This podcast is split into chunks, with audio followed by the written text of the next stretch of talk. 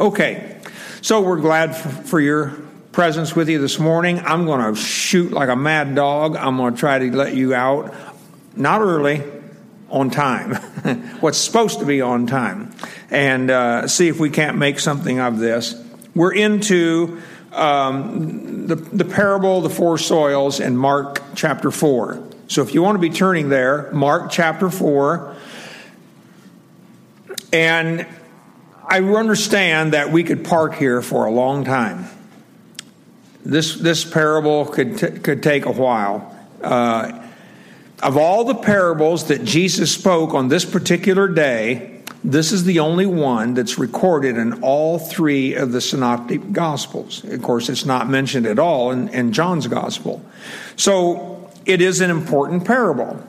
As a matter of fact, Mark, in this particular case, says in so many words if you can't understand this parable and the parables that I'm going to be teaching you today, then you won't understand any of them because they all build upon one another. And so this is the foundational parable. And we need to understand it in order to understand, like the parable about the leaven and the mustard seed and the fishes and, you know, the whole works. The pearl of great price. We need to know about this parable if we're going to know the rest of them. And so, we begin in Mark chapter 1, and I'm, I'm hoping to make it down to chapter, uh, verse 20. And that's so I'm going to read that far today, and we'll see what happens there. Mark chapter 4, beginning in verse 1. And again he began to teach by the sea, and a great multitude was gathered to him, so that he got into a boat and sat in it on the sea, and the whole multitude was on the land facing the sea. Then he taught them many things by parables, and said to them in his teaching, Listen, behold, a sower went out to sow. And it happened as he sowed that some seed fell by the wayside, and the birds of the air came and devoured it. Some fell on stony ground where it did not have much earth, and immediately it sprang up because it had no depth of earth. But when the sun was up, it was scorched, and because it had no root, it withered away. Verse 7 says, And some good seed fell among the thorns, and the thorns grew up and choked it, and it yielded no crop or no fruit. But other seed fell on good ground and yielded a crop that sprang up, increased, and produced some thirtyfold, some sixty, and some a hundred.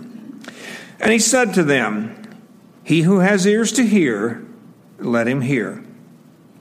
But when he was alone, those around him with the twelve asked him about the parable. And he said to them, To you it has been given to know the mystery of the kingdom of God.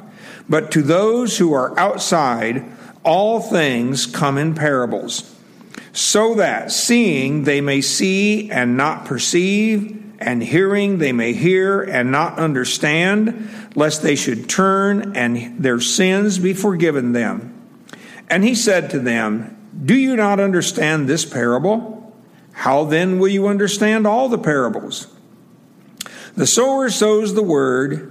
And these are the ones by the wayside, where the word is sown. When they hear, Satan comes immediately and takes away the word that was sown in their hearts. These likewise are the ones sown on stony ground, who, when they hear the word, immediately receive it with gladness, and they have no root in themselves, and so endure only for a time. Afterward, when tribulation or persecution arises for the word's sake, immediately they stumble.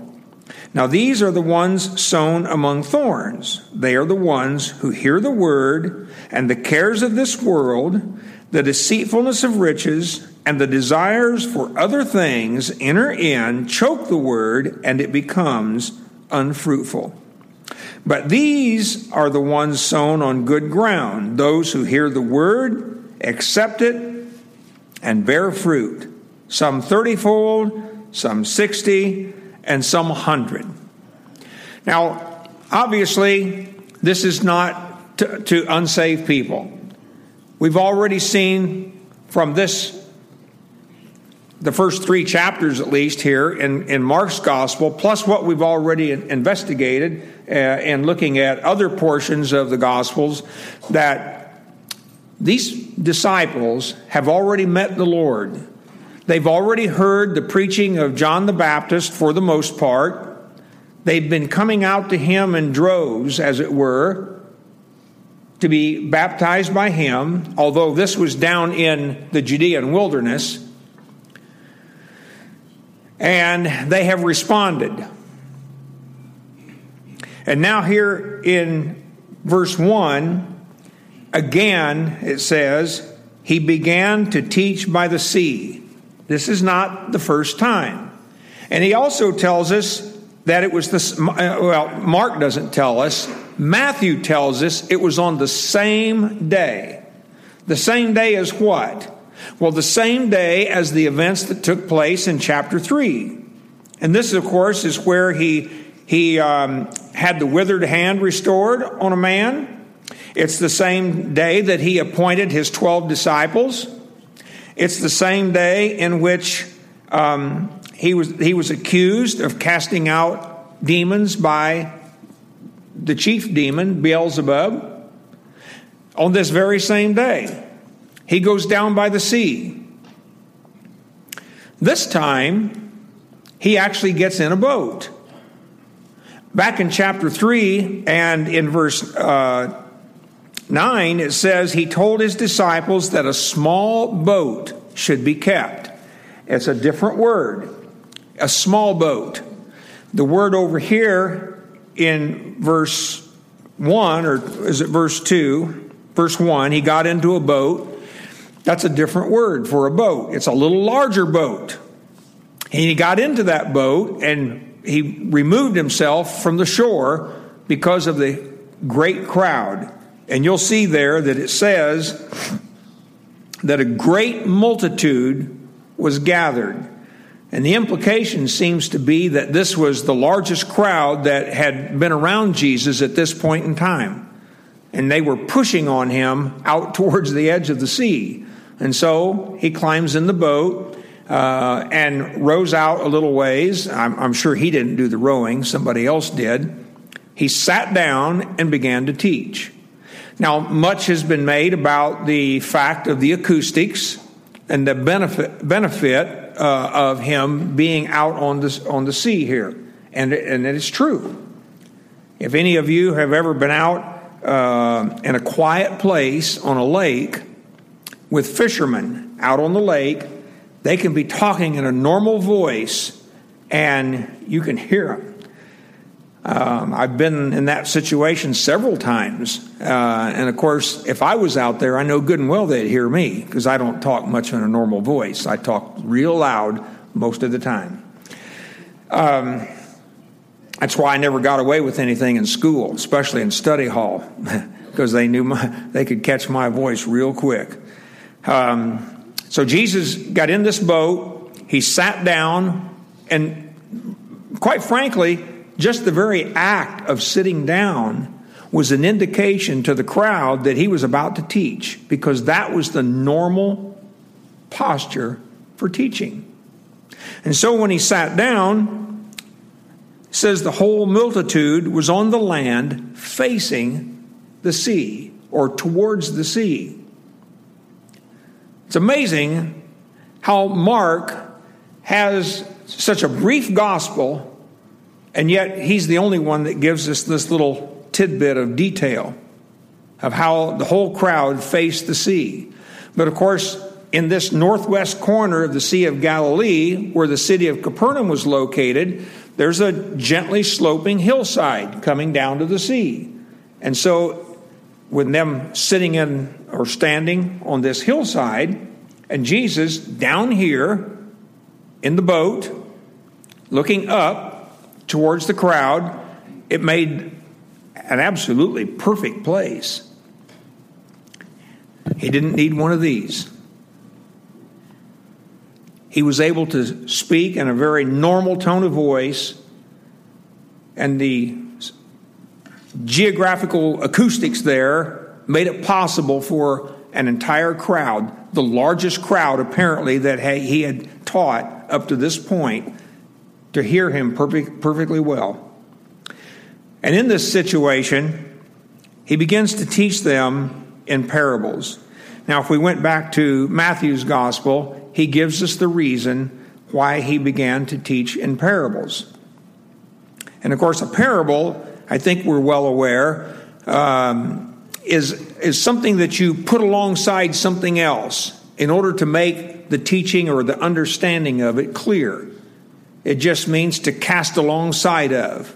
So Jesus is using this illustration of a sower going out into a field, sowing some grain, in order to teach a very important spiritual truth. As a matter of fact, parables are designed to teach spiritual truth. Spiritual truth is not readily comprehended by a lot of people, as we're going to see in this parable of the soils. Not everybody can understand what Jesus is teaching or what he's trying to say. And so it behooves us then to pay careful attention to what Jesus is teaching here so that we understand exactly what he was trying to get across to the crowd standing on the seashore.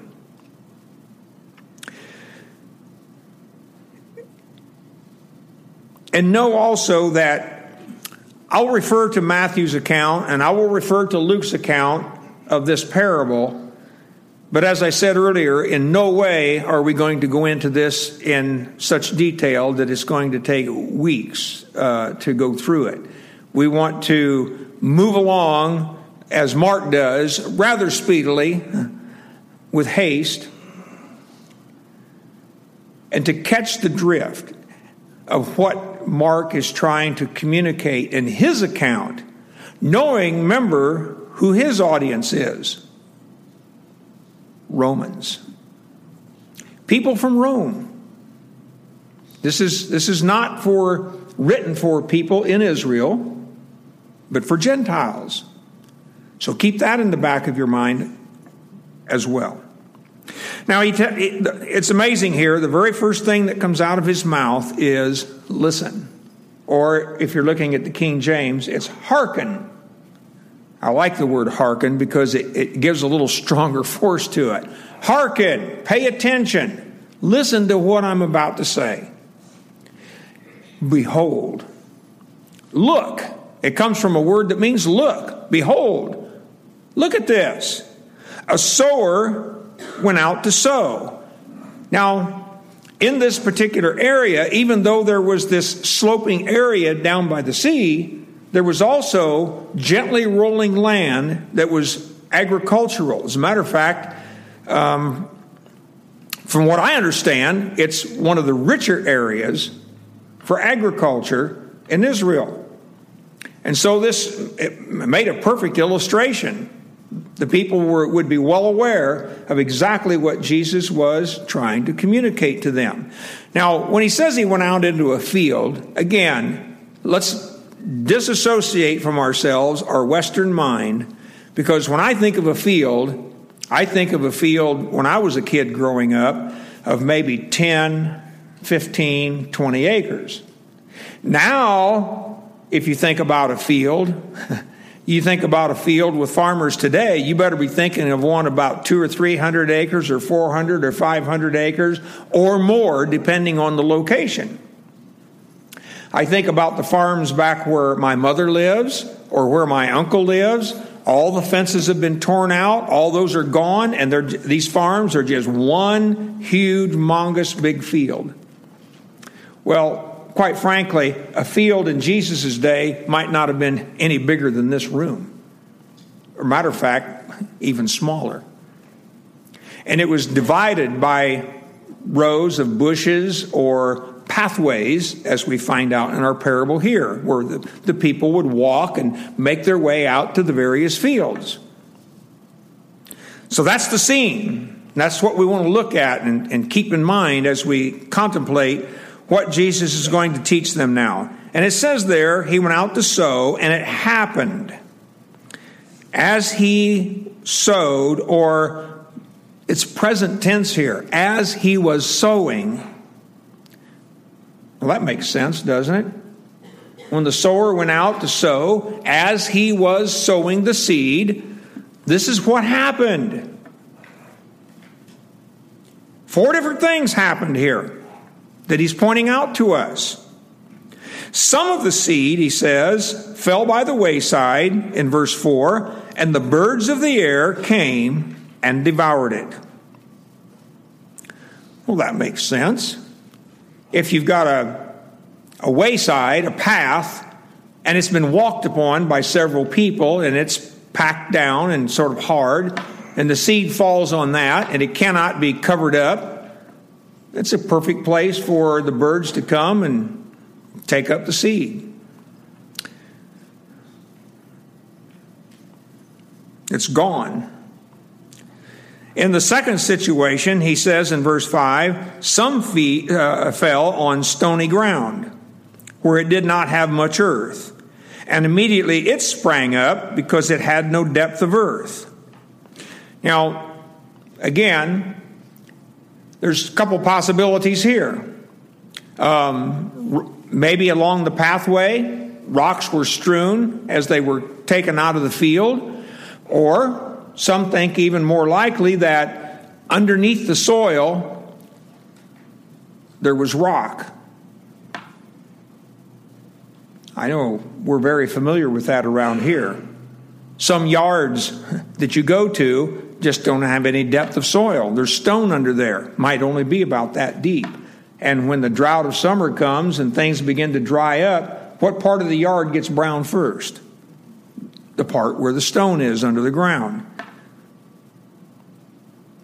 Well, that could be located maybe in several places around the field. There might be such places like that. Well, the result of it all, he says, is when the sun came up, it was scorched. And the reason why is because it had no root and it withered away.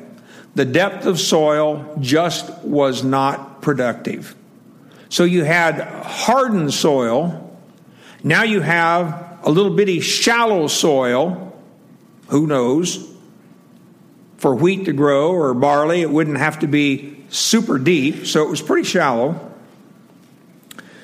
And because of it, it withered away. Then the third situation, verse 7 some seed fell among thorns, and the thorns grew up and choked it, and it yielded no fruit or no crop. Now, in this situation, we're thinking about thorns that most likely had been burnt off the previous year or cut down, but the roots were still underground. They weren't visible at this point. So when the seed was sown, it was sown among thorns, and the idea was is that the thorns would grow faster than the barley seed or the wheat seed, and it would spring up and crowd out the wheat or the barley so that it couldn't produce anything. And then lastly, he says in verse 8, but other seed fell on good ground, which was the most ideal place for the farmer to be sowing his seed, some place where it would yield a crop, he says, that sprang up, it increased and produced. It grew up to its full maturity and it produced fruit it multiplied into 30 times as much, 60 times as much, or 100 times as much, all out of one little grain of wheat. The production was very abundant. And the admonition that the Lord gives in view of that teaching, without having said anything else to the crowd, anything to the multitude, he who has ears to hear, let him hear. Now, if I was standing in that multitude and I had heard Jesus teach this parable, and you can put yourself in the multitude as well, without Jesus being able to or being there to explain it to you, how many of us think we really would have grasped the spiritual import of what Jesus was trying to teach the people? I think sometimes I might have been so dull it would have gone right over my head. I don't know that I would have picked up on it. Now, had they understood the Old Testament scriptures, the Hebrew scriptures, as they should have, maybe they would have grasped it. But we find out that even the disciples had to ask Jesus about this parable. And so we find then in um, verse 10, he said, When he was alone, those around him with the 12 asked him about the parable. Now, there's something I think we should note immediately right here. Note that little phrase, those around him with the 12. We have a division being set up already between the multitude and then the disciples, those around him, and then the 12. And that's what this message is designed to do. It's designed to make a distinction. And so in verse 11, he said to them, To you it has been given to know the mystery of the kingdom of God. To you who? To you disciples, not just the 12, but to the disciples, as opposed to the larger multitude to know the mystery. Now, here it's singular. In Luke's account, it's plural, the mysteries. But it's simply the hidden truths, the secret truths about the kingdom of God.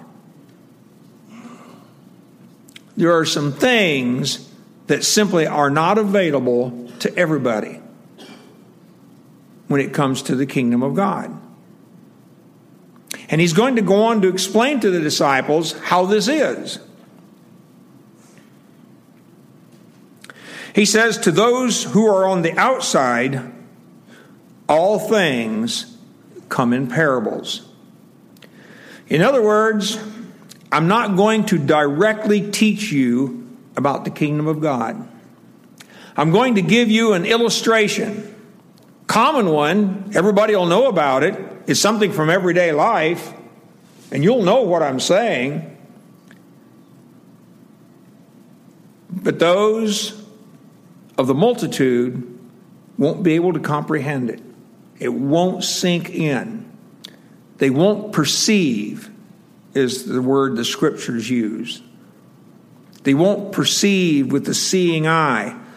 It's sort of like when you and I are we're trying to explain something to somebody. It's a difficult concept to grab. Something abstract and then they go, "Oh, I see." Well, you can't see an abstract thing, can you? But you can comprehend it with the eye, with the you know, and, and perceive it and grasp the truth of it. And that's what's happening here. To those who are outside, they come in, it comes in parables, this teaching about the kingdom, because they cannot perceive it. They don't see it. And so, he goes on in verse 12. The New King James says, so that. Now, the little Greek word there that translates that is a, called hina. And it's very common. And it simply means in order that, or for the purpose of. So the parables come to the multitude so that, or for the purpose that, seeing, he says, they may see and not perceive. They can see what Jesus is saying, but they can't perceive in the depth of their heart. You say, well, it doesn't say anything about heart. Well, just wait a minute. We're going to come to that. But that's where it takes place. It takes place in the individual's heart.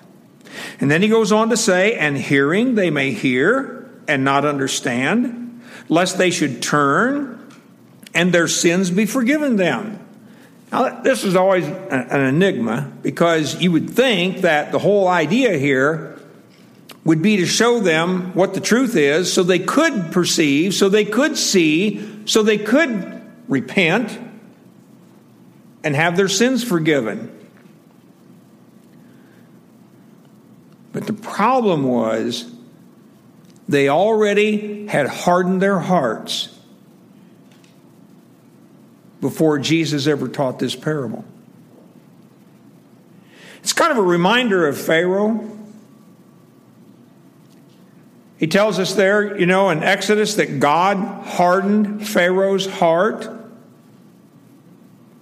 until we examine the scriptures and we find that Pharaoh had already had a hard heart before he was ever approached by Moses to let his people go. And we have the same situation here. Isaiah, this is a quotation from Isaiah. Isaiah is saying the same thing about the people of Israel. Their hearts had become so hardened towards Yahweh, the Lord, that when they heard the truth, they were not capable of catching the spiritual implications of that truth, though they could see it with the eye, but not perceive it. And there's a difference for all, there's a difference when we can see things and we can know the truths regarding the word of the kingdom, as Matthew calls this, but yet not understand. As a matter of fact, it's interesting to me in Mark's gospel, he always just calls it the Word. When anyone hears the Word. Well, finally, then, we look at verse 13, and he's going to give the explanation for this parable. Because the disciples are perplexed, they want to know what does it all mean? But he chides them in verse 13 Do you not understand this parable? Or it's theoretically possible, the Greek scholars tell us, that this could just be a statement. You don't understand this parable. but, but I think the question fits perfectly well here. How then will you understand all the parables? I don't know for sure that this means all the parables that Jesus ever taught, but it certainly means that every parable that Jesus taught that day and this was one busy day of teaching. And he taught a whole lot more parables that are told here in Mark's account. And we have to go to uh, Matthew's account and to Luke's account to get all the parables. There were several taught that day. And the implication seems to be that this parable then builds, as stated earlier, upon this parable. All the rest of them we cannot comprehend apart from comprehending this one. So that makes this a real keystone parable. It, it, we've got to get it down.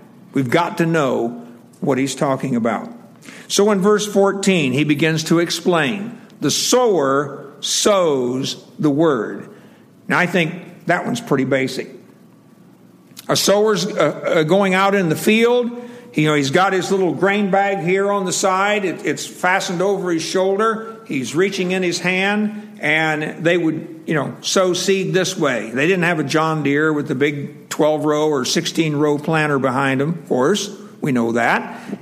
He's doing it by hand, and he's just scattering the seed. And that's why some of it landed on the pathway, some landed in the stony ground area. If he could have avoided those places, he probably would have, but it wasn't a perfect situation, as none of ours are. And he says in verse 15, these, and focus on the word these because that's going to be important in a moment. These are the ones by the wayside where the word is sown. When they hear, Satan comes immediately and takes away the word that was sown in their hearts. Now, think about that for just a moment. You have a hardened pathway where the seed could not get down into the soil. It was not possible for it to even grow one bit. But yet, Jesus says it made it to their heart. So, why couldn't they com- comprehend? Why couldn't they see this? Well, because their hearts were just as hard as the pathway. It was incapable. Now, I know that sometimes you and I might think of somebody who's just, you know, antagonistic to the gospel and they're outwardly, they're just vehement, they're full of hatred. Matter of fact, I was, I was looking for some kind of an image that I could project up here this morning about the four soils. I, there must have been like a hundred or more and I didn't like a single one of them. There wasn't a one that, that, I, that I liked. But in one of the pictures, it showed four different people and their reaction to the, sowing of the seed. And guess what? The first one had this real angry looking face. That is not the scene. That's not the picture. They would be very normal looking people. Could be churchgoers, very happy very content just to attend church week in and week out. That's, that's the, the picture here is of a person who heard the word of the kingdom. And it got down to their heart, and that's as far as it could go, and no farther. As a matter of fact, I also find it very interesting that in that kind of a person, in the preaching and teaching of the word of the kingdom, the devil, Matthew's account says the wicked one, Mark here just names him, the Satan, is very active in that very moment. And he comes and snatches the seed away, takes it out of their heart, and it's gone.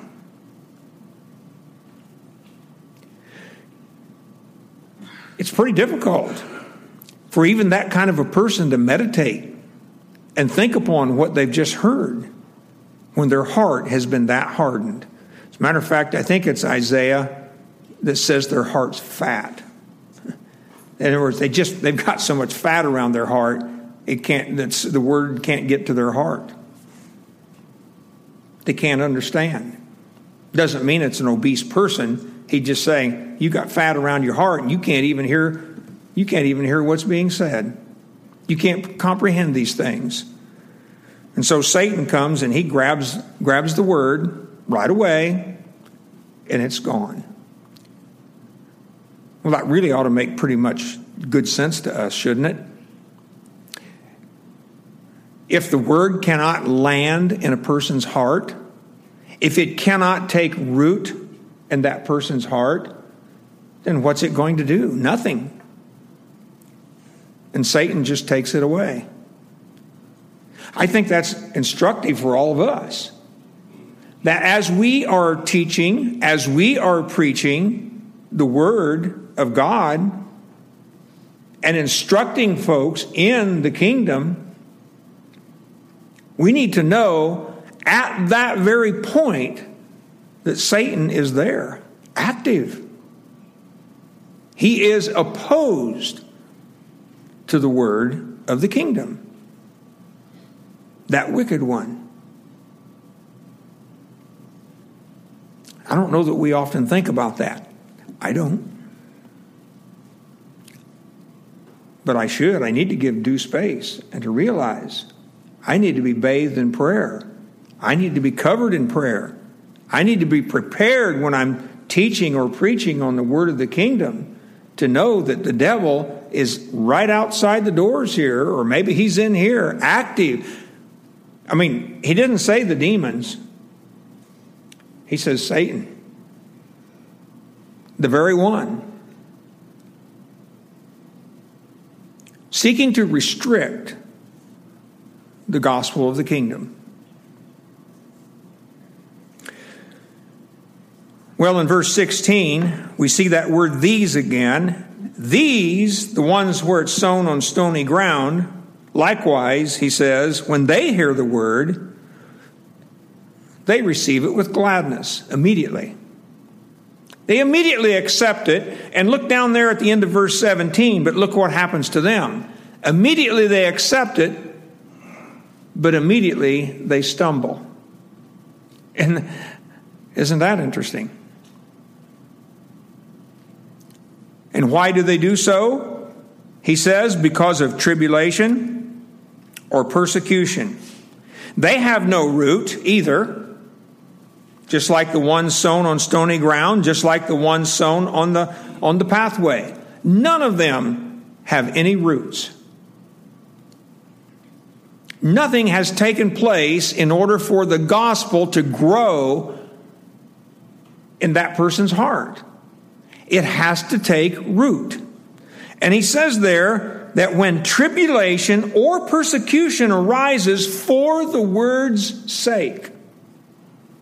Now that's important for us to, to know. Tribulation here, uh, I think some of the translations say affliction. It has to do with pressure, it has to do with stress and persecution. Persecution has to do with being harassed by the enemy about the believing of the gospel of the kingdom?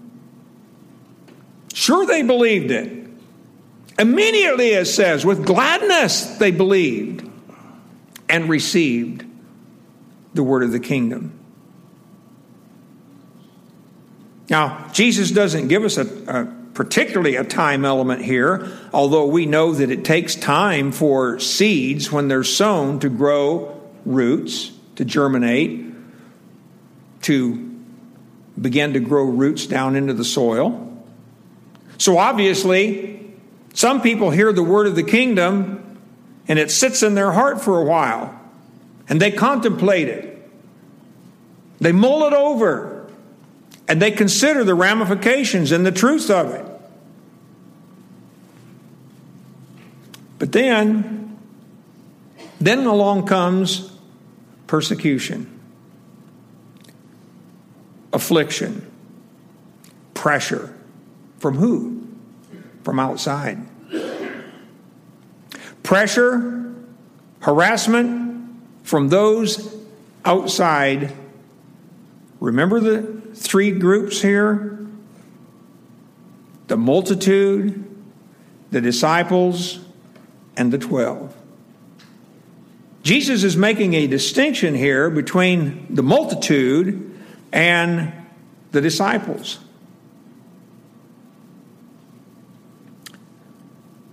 And he says there, for the word's sake.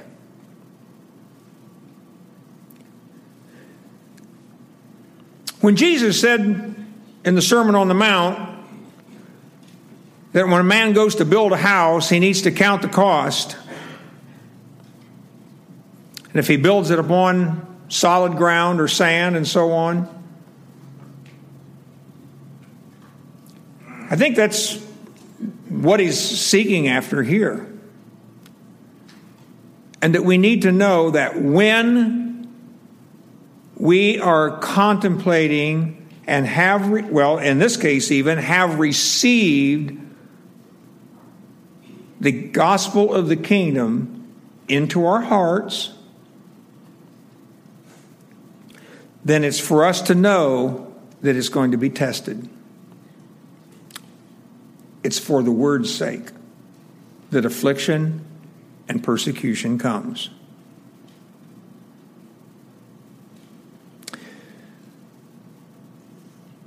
He tells us in verse 18 then, in the third group, you have the pathway seed, you have the stony ground seed, you have the ones sown among the thorns in verse 18. And they are the ones who hear the word, and just like the thorns, which grow up, choke out the word, choke out the seed where it can't grow, so it chokes out the word of the kingdom. Well, what are the thorns of this world then? Well, he identifies them as the deceitfulness of riches, the desires for other things, And when they enter in, now where do you suppose they enter in? If the word of the kingdom has entered to the heart, other things then enter into a person's heart, like the desire for riches, the desire for other things in life, and it chokes it out. You cannot have all these things growing in your heart all at one time. It won't work. And the moment you let one of those things or any of those things into your heart in place of the gospel of the kingdom, the word of the kingdom, you can be sure that it's going to start crowding it out and it's going to move away. And so we've had people, we've already had people up here at the beginning who it never even got into their heart in the sense that it had any place to take root. There was nothing to crowd out. Satan had come and snatched it away. But now we have the word growing in the heart, but now it's being pushed away and crowded out and choked. And he says it becomes, it becomes unfruitful. You know, you're talking about stalks that have of wheat or barley that have come up, choked, pushed away by other cares. That's a scary thing. To think of, as a believer, as a Christian, that I allow these other things to get into my heart. That's why he calls them uh, the deceitfulness of riches. That's why Paul said in Philippians 3 to guard your heart, protect it, protect what's in there, what God has planted there, what God has put there when you accepted it. As a matter of fact, in our very next case, in the, in the goods ground, notice what he says in verse 20, but these.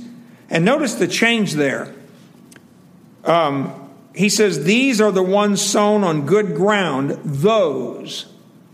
He makes a distinction. It's a different word, a different Greek word. Those who hear the word receive it or accept it. They believe it. They take it into their heart and they bear fruit.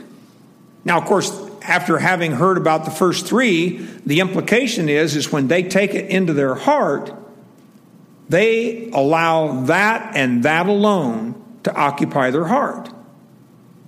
It's these other things that get in and crowd it away. And if you don't think those things are real, I think probably a good many of us could name specific cases of people we know who have heard the gospel of the kingdom, they've heard it preached over and over, and in due time, they've left. And they no longer embrace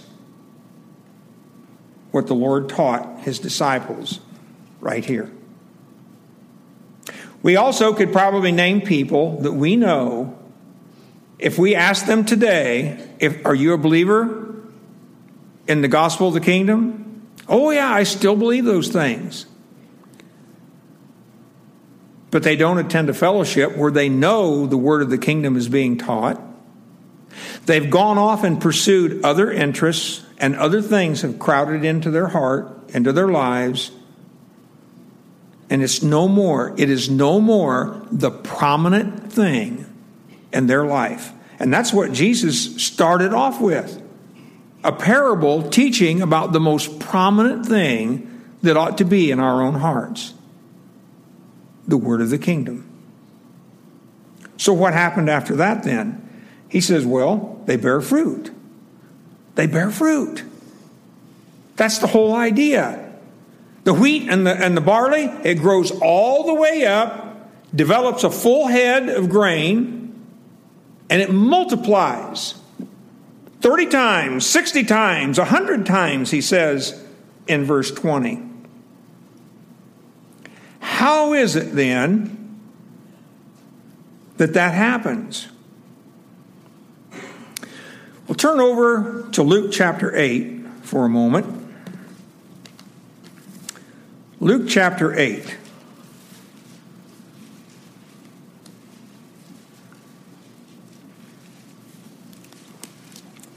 Now, this is Luke's account, of course, of the parable of the sower. In verse chapter 8 and verse 1, it says that Jesus went through every city and village preaching and bringing the glad tidings or the good news of the kingdom of God. And he began to teach them this parable again. In verse 5, a sower went out to sow seed. Well, we saw that with Mark's gospel. And I'm not going to read the rest of it because it, it parallels exactly what Mark taught. But finally, when Jesus goes to give the explanation, Mark includes a, a, very important note in his account, and that's concerning the ones with the good soil. And so I want us to look at verse 15. But the ones that fell on the good ground, that is the seeds, the word of the kingdom that fell on good ground, are those who, having heard the word with a noble and good heart, keep it and bear fruit with patience. Notice the condition of the soil in this person's heart a noble and good heart. So, out of these four different kinds of soil that Jesus mentioned, only one is able to be productive. Only one is able to produce fruit regarding the kingdom. Only one is able to produce any fruit that is acceptable to God and pleasing unto Him and can multiply and reproduce. And that's the seed that's sown in the good and the noble heart. And notice what else he says they keep it. They keep it. They bear fruit with patience. Well, of course, even sowing seed on good ground doesn't guarantee that it's just going to grow up overnight and produce fruit. I dare say many of us, when we heard the word of the kingdom, when we accepted that truth into our lives, we didn't bear fruit immediately. It took a while. We had to absorb these truths. We had to take time to grow. We had to mature ourselves. But in the end, by being patient and enduring, we were able to bear fruit. Now, as the foundation parable for all the rest of the parables that Jesus is teaching his disciples, and especially the parables, I say, on this particular day that we find in Matthew chapter 13 and, and Luke chapter 8 and here in Mark chapter 4. This parable will be instructive as to how we're going to understand all the rest of the parables. For how then will you understand, Jesus said, all the parables?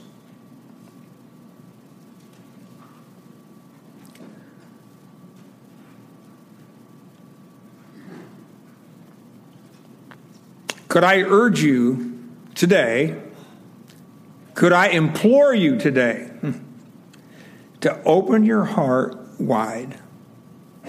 Open your heart and receive this message.